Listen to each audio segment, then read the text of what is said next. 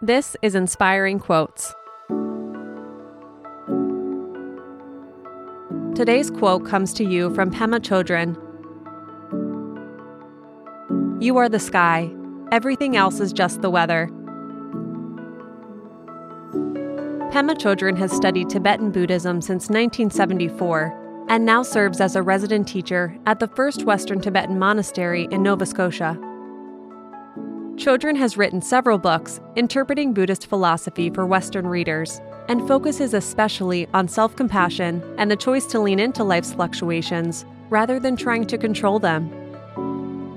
Her words here encourage us to ground ourselves when we get overwhelmed by our circumstances.